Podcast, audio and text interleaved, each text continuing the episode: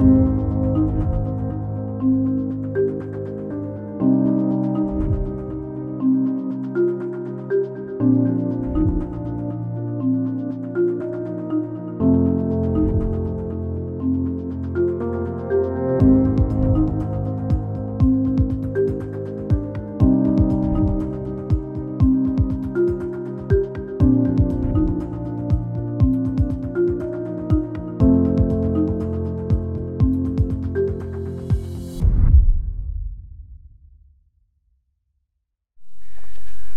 church, before we get into the message today, I just want to point your attention to a couple of quick announcements. I'm going to grab your bulletin out. I just want to direct your attention to a couple of things on there.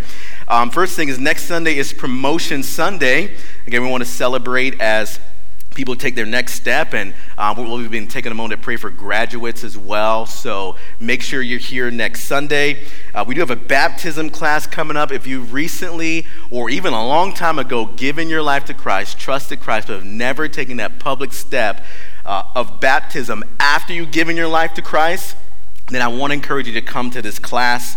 Um, and then we're also going to be having no student ministry tonight uh, for more Memorial Day weekend. Um, if your students usually come to our 5 p.m., uh, students of Coastal, they are not meeting tonight. So again, do not come. You will be here by yourself, and somebody may call the police on you. So don't show up here tonight um, at 5 p.m.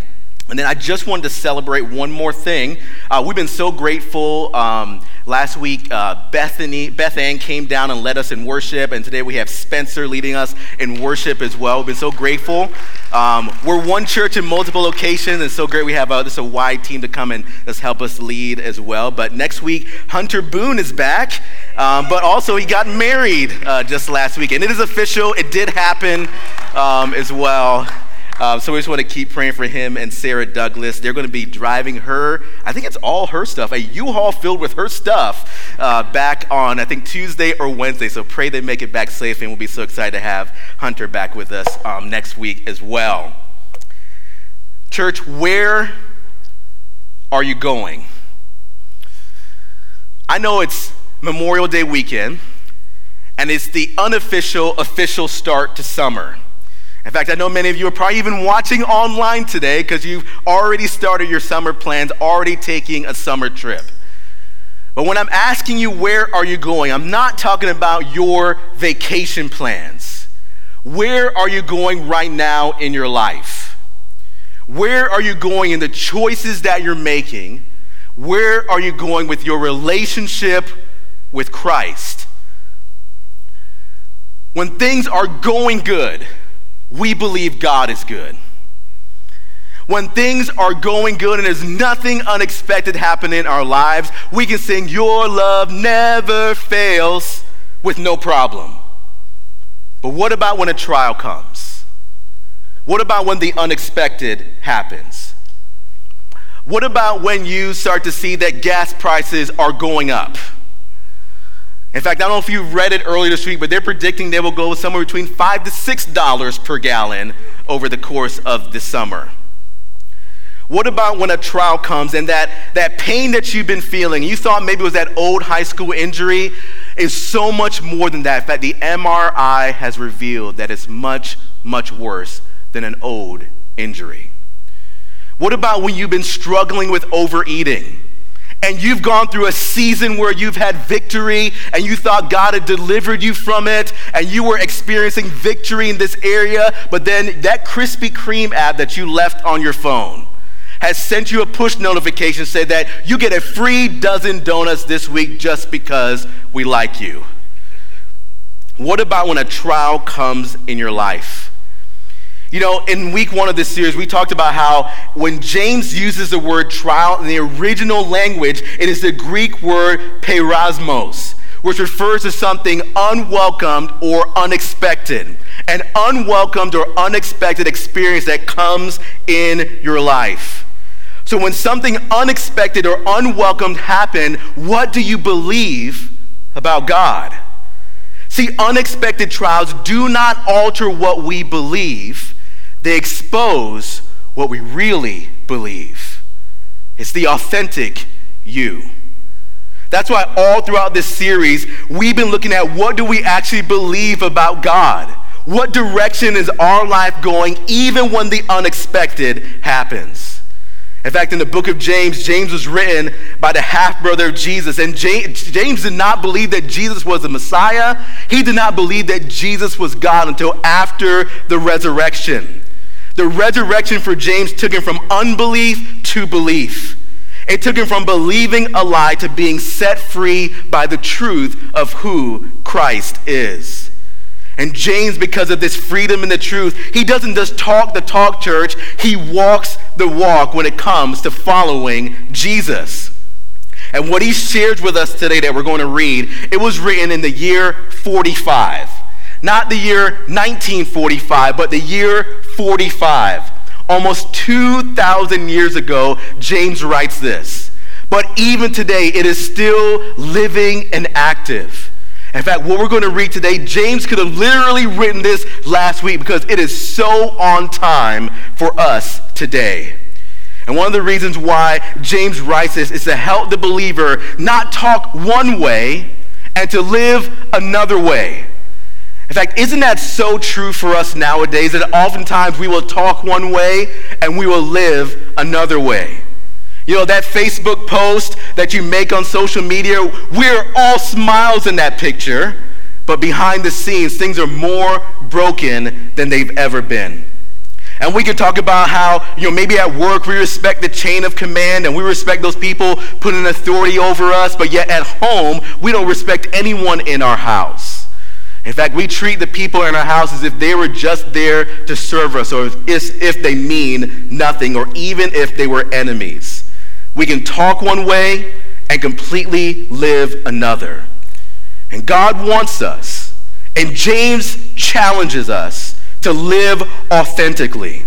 In fact, I, I, thought I'd share with you a couple things I want you to keep in mind as we continue to go through this series all throughout the summer called Authentic. In fact, that is our mission as a church. We exist as Coastal Church. We exist to develop authentic followers of Jesus Christ. That's who we believe God has called us to be. But that word authentic gets thrown out there in so many different ways. Uh, the, the Merriam Webster Dictionary authentic means worthy of acceptance or belief, not false or an imitation, but real.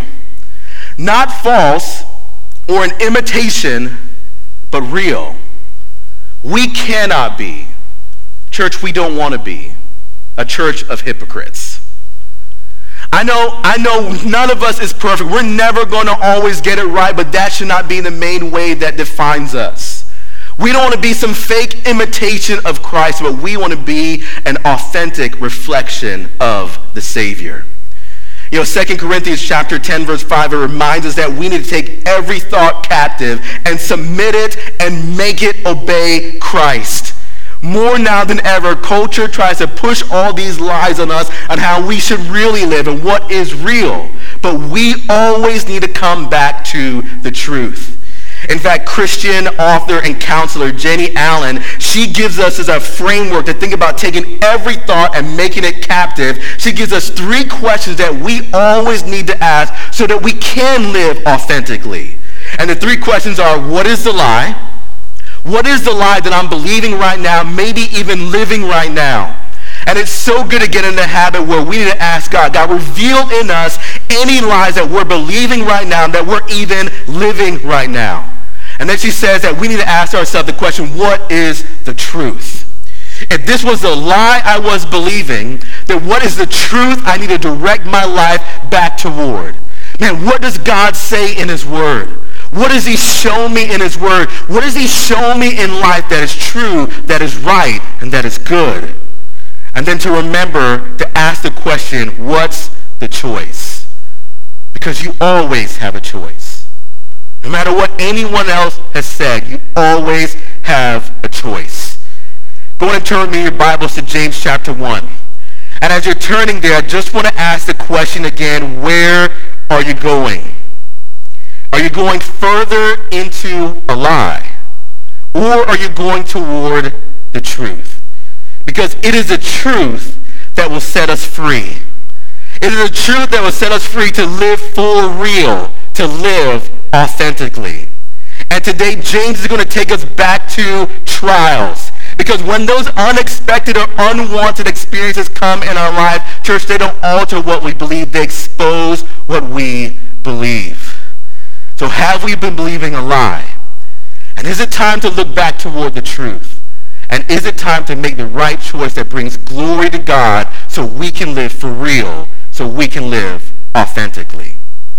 James chapter 1, starting in verse 12. James writes, Blessed is the man who remains steadfast under trial. For when he has stood the test, he will receive the crown of life, which God has promised to those who love him. Let no one say when he is tempted, I am being tempted by God. For God cannot be tempted with evil, and he himself tempts no one. But each person is tempted when he is lured and enticed by his own desire. Then desire, when it has conceived, gives birth to sin, and sin, when it is fully grown, brings forth death. Do not be deceived. Do not be deceived, my, deceived, my beloved brothers. Every good gift and every perfect gift is from above, coming down from the Father of lights with whom there is no variation or shadow due to change. Of his own will he brought us forth by the word of truth, that we should be a kind of first fruits of his creatures. Church, on the opposite side of this passage, one of the main lies that we can try to believe, whether it's from culture or from our own perception, the lie that we can believe is that evil and temptation are somehow from a holy God we can begin to believe that evil and temptation are somehow from a holy God. You know, and in verse 13, James simply says, let no one, okay, no one say when he is tempted, I'm being tempted by God. He says that God doesn't tempt anyone with evil, and he himself cannot be tempted. You know, one of the reasons why I love the book of James, because it gets all up in your business. And it's reminding the people here, look, there's a lie that oftentimes we will believe. We will believe that evil or temptation somehow comes from a holy God.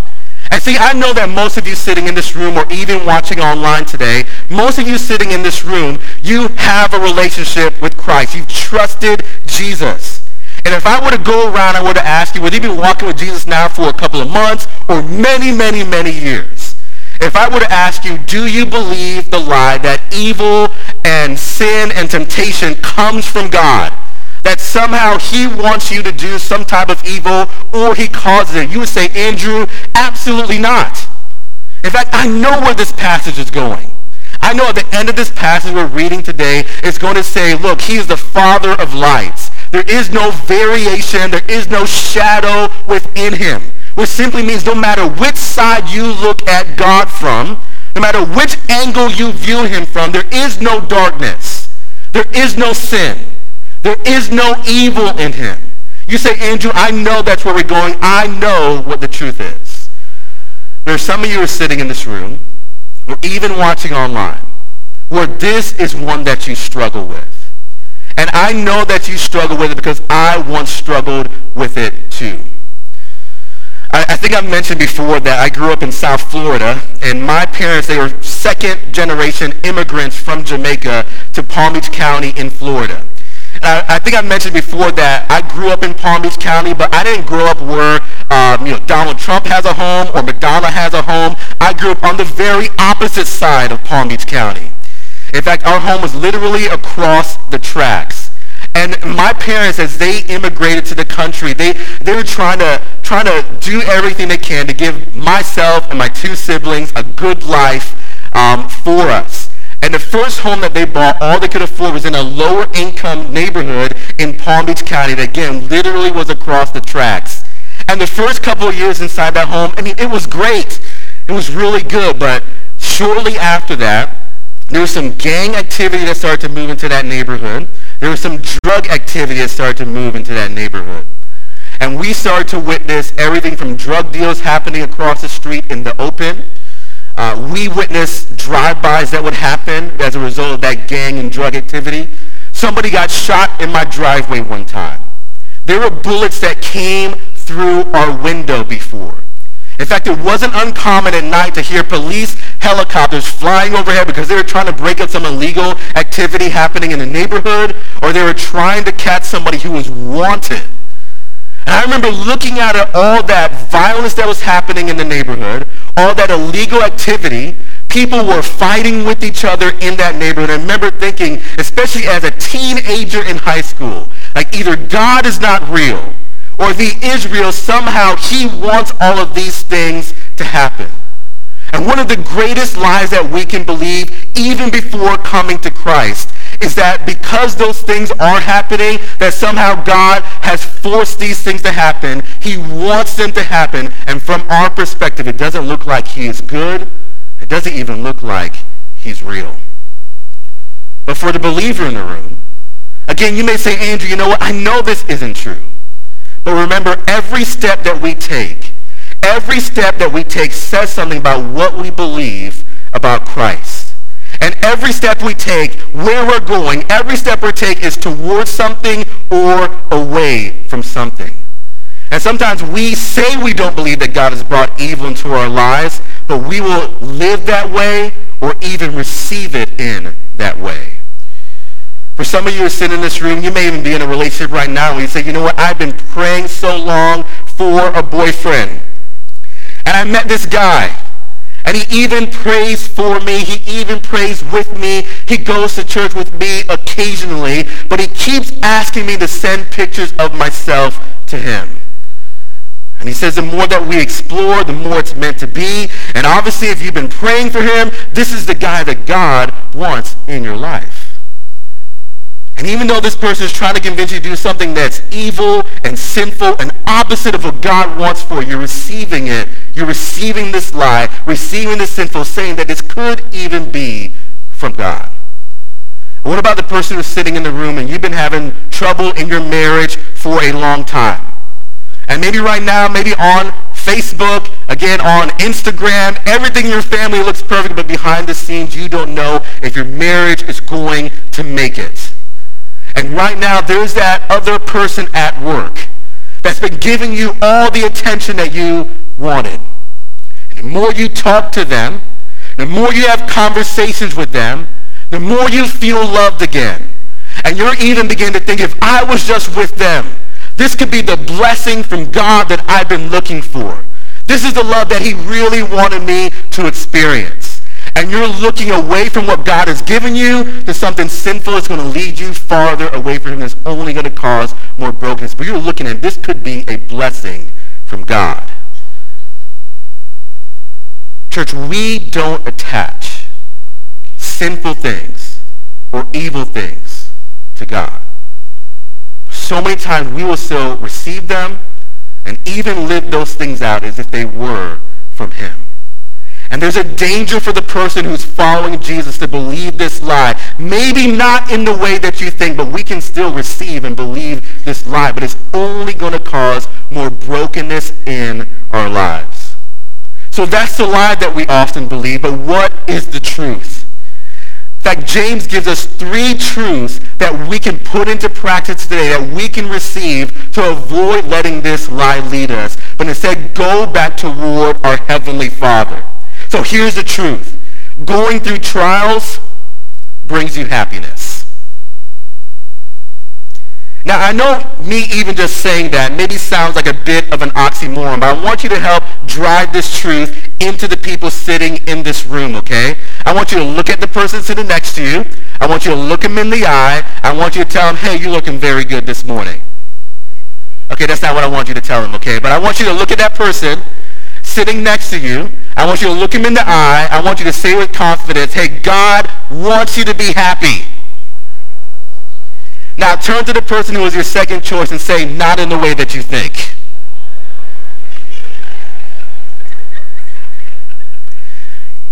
You know, back in the original language, look at James chapter 1, verse 12 again. James says, blessed is the man or woman who remains steadfast under trial for when he has stood the test, he will receive the crown of life which God has promised to those who love him. If you have an analog Bible, a paper Bible, I want you to circle the word blessed right there in James chapter 1, verse 12. Um, if you have a digital one, at least highlight that verse, okay? That word blessed in the original language, the Greek language that the Bible was first written in, the New Testament, is the word makarios. And it simply means to be happier. In fact, um, it's where we get our English word happy from. It simply means to be happier. So most of the times in the Bible, when you see the word blessed in the New Testament, it is that Greek word makarios, which simply means to be happier. So when you read the Beatitudes, for example, in Matthew chapter 5, uh, they could also say, happier are the meek, for they will inherit the earth. It could also say, happier are the pure in heart, for they will see God. And you may have heard it said before in church world, look, God doesn't want you to be happy. He doesn't, he wants you to be holy. And yes, that is true. God does want you to be holy. You may have even heard preachers like me say before, God doesn't want you to be happy. Following Jesus doesn't make you happy. In fact, it brings joy into your life. Fact, that's why the Apostle Paul says, hey, make the choice to rejoice. Rejoice again, always, and again I say rejoice. And that is true. But see, the thing is that that word joy that James talked about a little bit earlier in this passage in James chapter 1 is the word chara, which does mean to be glad. It means to be glad. It means to rejoice. And this word makarios that says blessed, it simply means to be happier. Man, thinking about this is almost like two sides of the same coin. Slightly different, but part of the same thing. In fact, when we are blessed, it's that internal perspective. It's what we feel on the inside. But when we, we are being glad, when we make the choice to rejoice, it's what people experience on the outside of us. So it's the same thing, just kind of two sides of the same coin. So God does want you to be happier, but it's not in the way that you think. I see the problem is happiness is often defined by culture.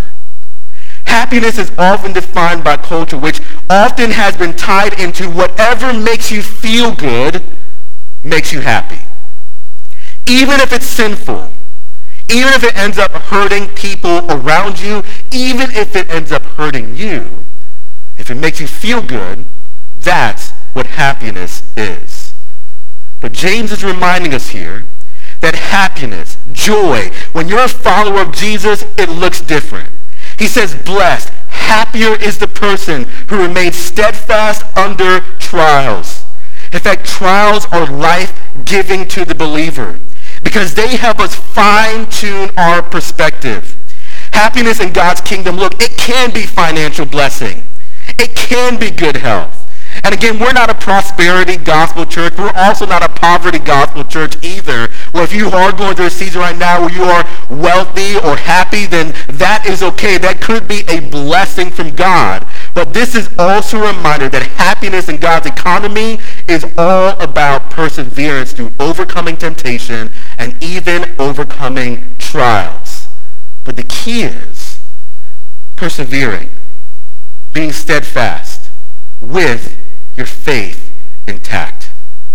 It's when the unexpected or unplanned happens and you remain steadfast, steady on God.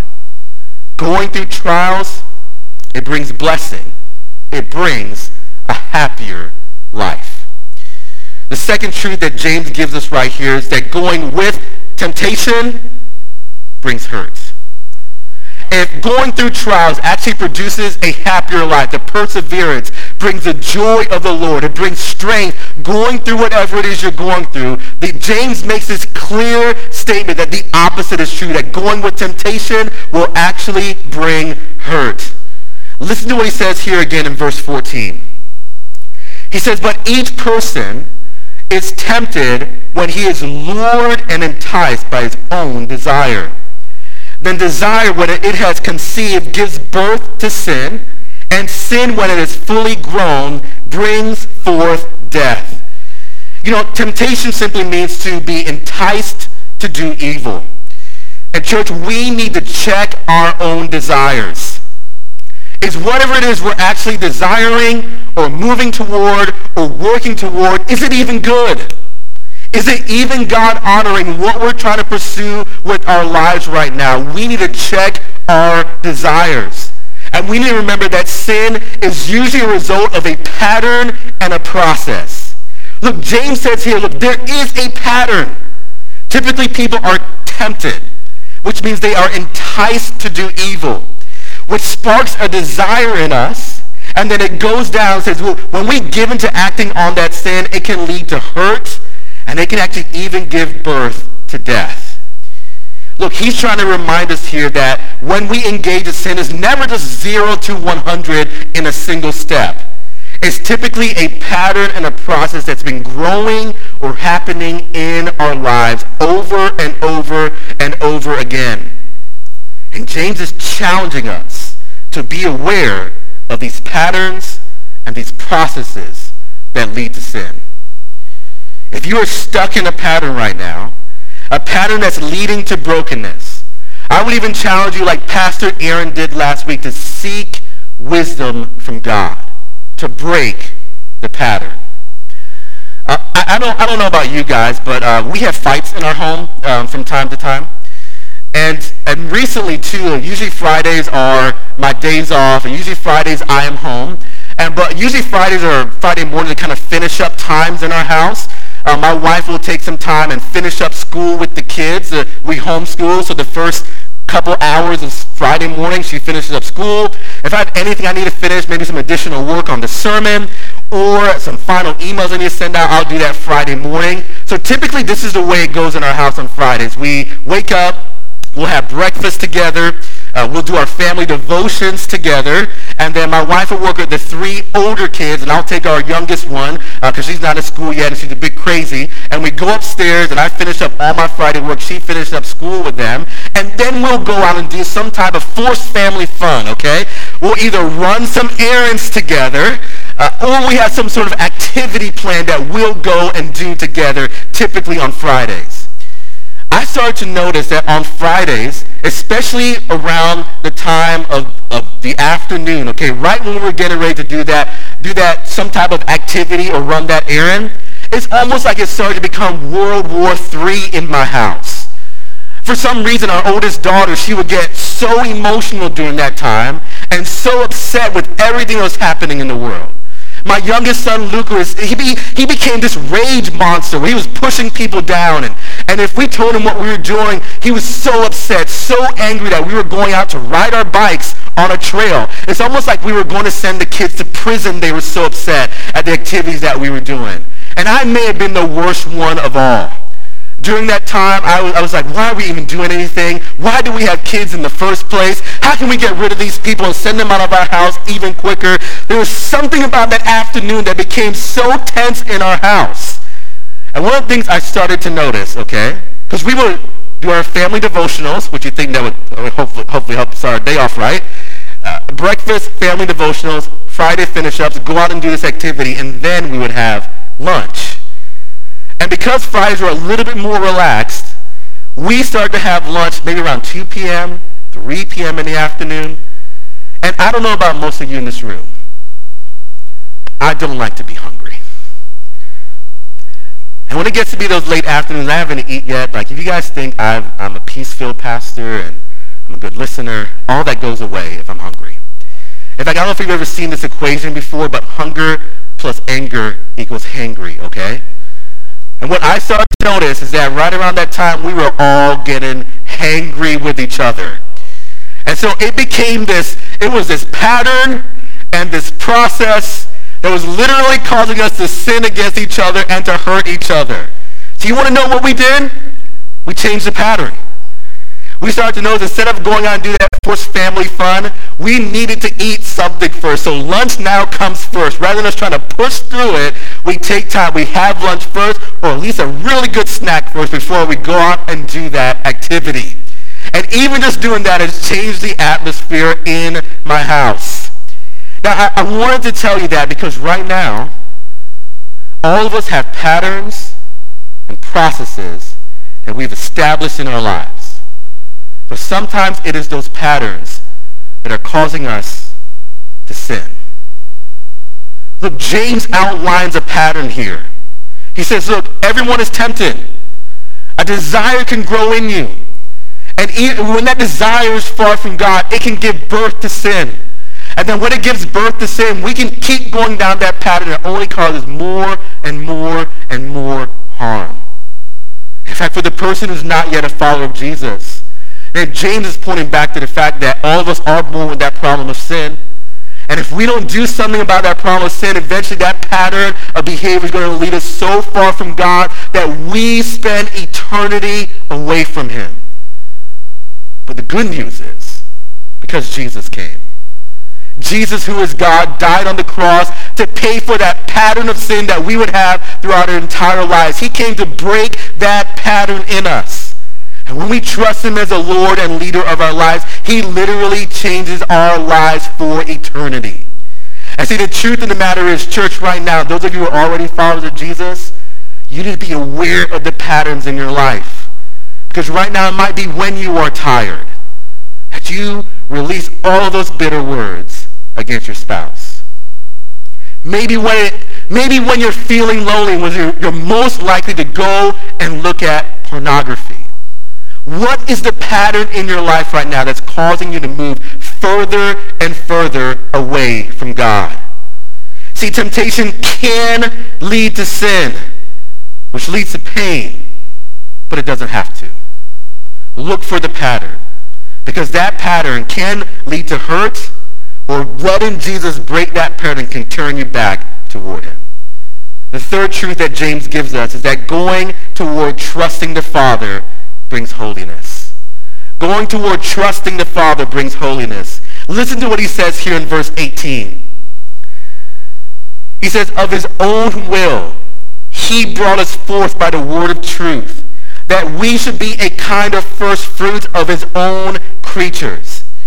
A little bit earlier, James said, look, temptation comes from our own desires uh, that brings forth uh, this birth to sin, which can lead to death. But right here, he's reminding us that now that you've trusted Christ, there's a new pattern that God wants to establish in your life. In fact, you're kind of a first fruits. If he is the vine, we are the branches. And again, now we are to be an authentic replication of our Savior. And that is the good news of the gospel. And he's telling this church that there is a new pattern of life under Christ. One where we are mirroring our Creator. In fact, the more we trust him, the more we end up looking like him. It's the same thing Peter would say in 1 Peter chapter 1, verse 15, where he says, But as he who called you is holy, you also be holy in all your conduct. There's a new pattern now because of Christ. Since it is written, You shall be holy, for I am holy. But you are a chosen race, a royal priesthood a holy nation, a people for his own possession, that you may proclaim the excellencies of him who called you out of darkness into his marvelous light. Those who are believers are to live as an example of God's goodness and his faithfulness. Holiness is life. It is a crown away from temptation, not being deceived, but instead living in the freedom in Christ sanctified, being sanctified through his word. Church, a happier life is a holy life. That's a truth that James tell us, tells us right here in this passage. So the lie is that God is trying to lead us toward evil or temptation. That somehow, some way, evil or temptation or sin is either attached to or attributed to a holy God. But the truth is that going through trials does produce blessing. It does produce a happier life. But it's not in the way that we typically think. The truth is going with temptation, following that pattern only leads us further and further away from God. But the truth is he wants us to be holy as he is holy. We are a new pattern established under Christ. A new pattern even leading up to eternal life. So what's the choice? I wrote this message probably about two weeks ago. And this week, as I was reviewing it, I looked at this part that says, what's the choice? Especially after going through the past two weeks. And I looked at it and I said, should I still even preach this on Sunday? Church, here's the choice when you go through trials, when you're facing temptation, when the unexpected or unwelcomed happen in your life, even when it's painful. As a result of the truth, we will choose to believe that God is good always. James says, Do not be deceived, my beloved brothers. Every good gift, every perfect gift is from above, coming down from the Father of lights. With him there is no variation or shadow due to change. No variation, no shadow. Again, it means there is no dark no sinful side to God. No matter what angle you look at him from, he is good. He is just. He is loving. He is grace-filled. He is merciful. That is who he is. No matter which angle you look at God from, he is good. So no matter what trial or temptation we go through, we need to make the choice to believe that God is good always. I want to give you three practical steps that you can do, especially if you're in a trial right now.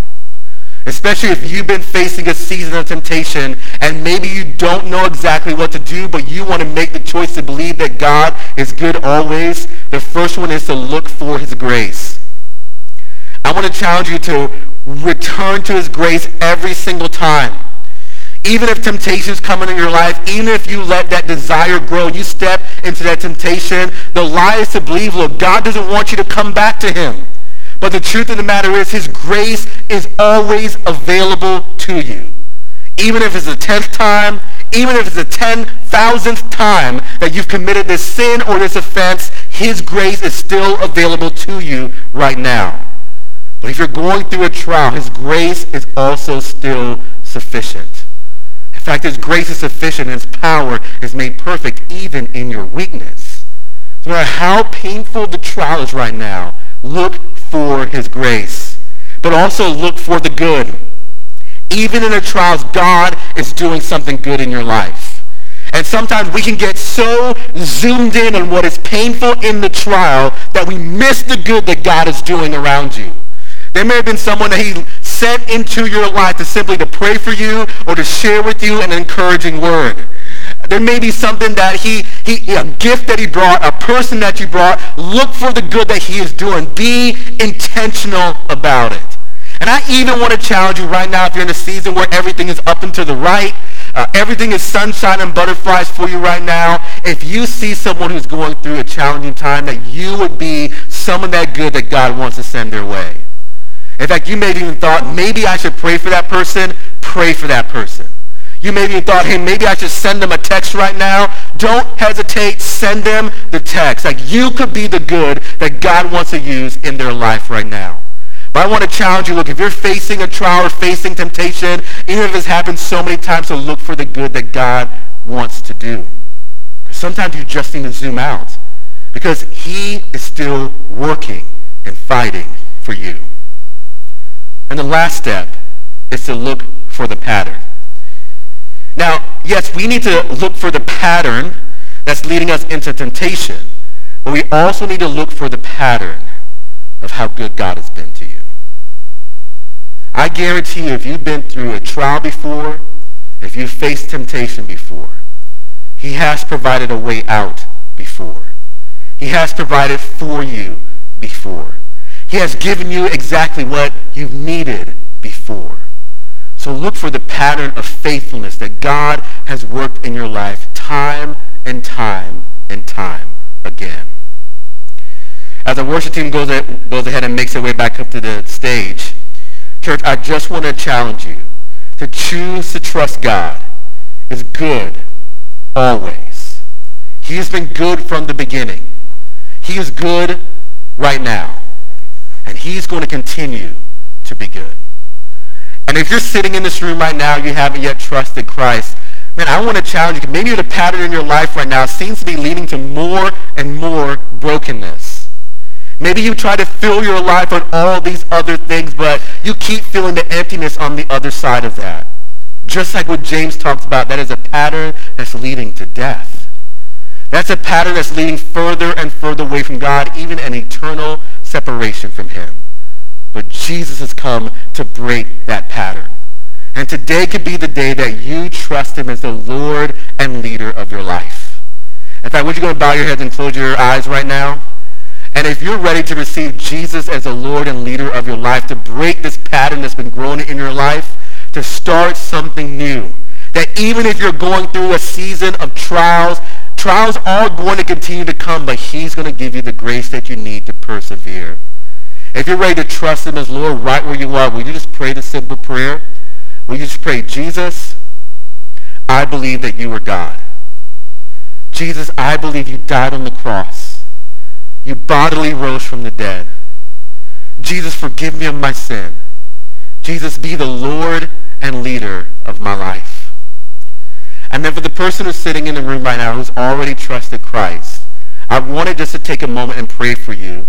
If something has, if something unexpected has happened to you, something unwelcomed has come into your life, whether it's been the past week, whether it's been the past month, whether it's been this past year, if there's something unexpected, unwelcome that's come into your life, would you just raise your hand up so I can pray for you? Raise it up high, keep it up high so I can pray for you. Okay? Raise it up, keep it up. Father, I pray for every single hand that's up in this room. God, there's nothing better than knowing you. And God, I pray for the person right now who has stepped into a season, who has been pushed into a season where the unwelcome, the unexpected, the trial, the temptation, and they just seem like it keeps coming, God. God, I pray that they would know, Lord, that you have not forgotten them. You have not abandoned them. God, I pray that they would know that the truth is, Lord, you are helping them to persevere. God, I pray that they would know the truth that you are still good you are still God. You've provided a way before, and God, you're going to provide a way again. There's no temptation that's come into our lives that we cannot overcome by your grace. God, I pray that they will know that they can overcome, and your grace is available.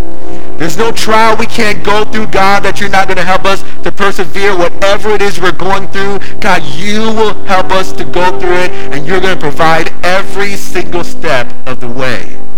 You're the Father of lights. There is no variation shadow in you.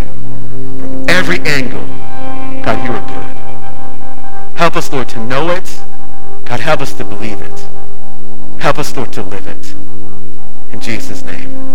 Amen. Come on, church.